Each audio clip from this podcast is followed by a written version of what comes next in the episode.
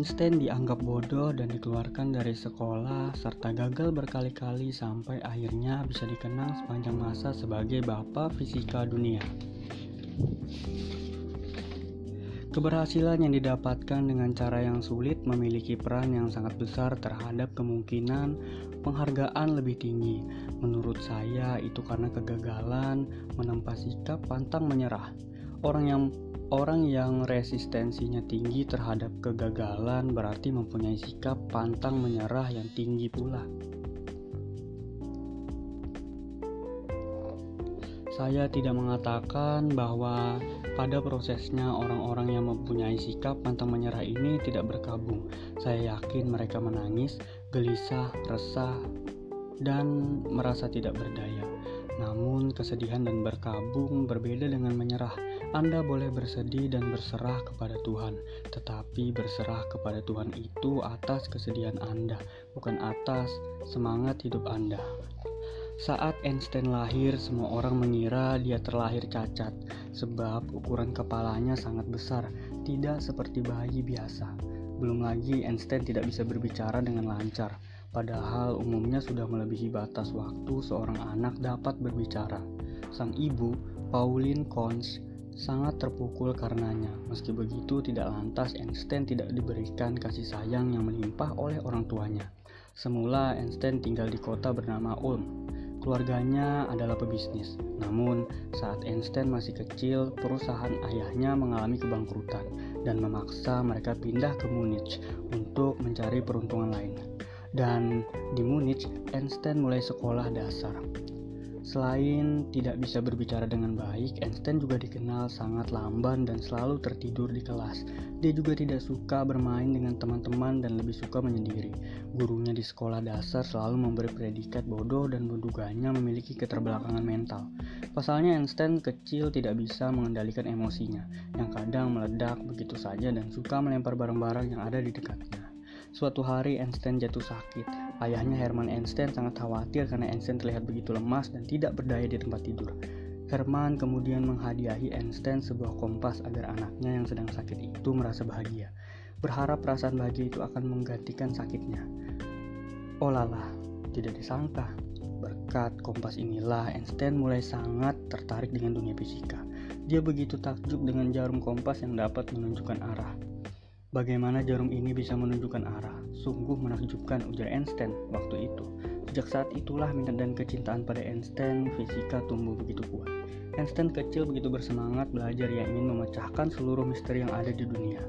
Tentu tidak mudah perjalanan Einstein punya banyak sekali hambatan. Meski dia telah menunjukkan prestasinya di sekolah sebab sikapnya yang sering memberontak atas perintah gurunya yang dianggap salah. Pada usia 16, Einstein dikeluarkan dari sekolah. Gurunya khawatir teman-temannya akan terpengaruh. Padahal saat itu Einstein tengah mempersiapkan diri ke sebuah perguruan tinggi. Namun, menyerah bukanlah karakter Einstein. Dia kemudian bertemu dengan seorang dosen yang mengantarkannya ke sebuah perguruan tinggi. Untunglah akhirnya Einstein menemukan universitas yang menerimanya sebagai orang yang memiliki kemampuan di bidang ekstasta. Aku belum menyerah pada mimpiku, kata Einstein. Makin gencar Einstein dalam menggapai mimpinya pada usia yang kala itu masih muda, dia juga begitu banyak memiliki keingintahuan akan misteri yang ada di dunia. Suatu ketika Einstein melakukan penelitian mengenai cahaya, ada banyak hal yang harus ia lakukan. Einstein meneliti sebuah senyawa bernama ether yang ia anggap membawa cahaya energi lain. Dosennya mengatakan bahwa meneliti ether sangat berbahaya, namun perkataan itu tidak diharapkan oleh Einstein. Dia sangat bersemangat dan tekad kuat. Sayangnya penelitian Einstein itu berujung buntu. Senyawa ether yang dinyala, ditelitinya justru balik menyerang Einstein dan hampir merenggut nyawanya. Karena kecelakaan laboratorium, Einstein mengalami luka. Rupanya kecelakaan itu awal yang baik untuk Einstein. Penelitiannya yang lain mendapatkan hasil yang baik, walau uh, Penelitiannya bahkan mengguncang dunia. Einstein juga mengembangkan penemuan terdahulunya seperti gravitasi yang membuat kita berpijak di bumi tanpa melayang oleh Isaac Newton. Penemuan Einstein yang paling banyak dikenal adalah rumusnya pembuat atom atau pembuat bom atom.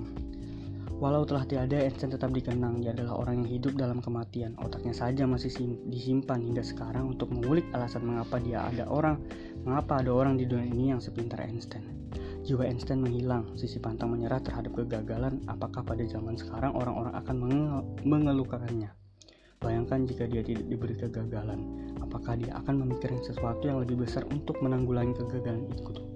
Jika Anda melihat kegagalan sebagai manifestasi untuk keberhasilan di masa depan, maka segala sesuatu akan Anda anggap sebagai potensi yang salah penempatan. Bila sudah mendapat revisi di sana-sini, maka itu akan menjadi keberhasilan yang tertunda. Kadangkala merasa gagal hanyalah salah penilaian. Ingat, Orang yang resistensinya tinggi terhadap kegagalan berarti mempunyai sikap pantang menyerah yang tinggi pula. Oke, kita bisa kita bisa belajar dari pelajaran yang Einstein buat pada cerita tadi, yaitu ketika kegagalan merupakan bukan merupakan akhir dari segalanya. Bahkan kegagalan itu bisa menjadi awal mula terjadinya suatu keberhasilan di masa depan. Tergantung daripada niat kita sendiri apakah kita mau belajar dari kesalahan itu. Kita bisa mencontoh Einstein yang dengan kegagalan membuat dirinya untuk selalu ingin berubah dan ingin menjadi lebih baik. Hingga pada akhirnya Einstein dikenal sebagai fisikawan terbaik dunia. Bahkan otaknya sekarang masih disimpan di laboratorium dan diteliti mengapa ada orang sepintar Einstein sekian untuk cerita pada malam hari ini Terima kasih.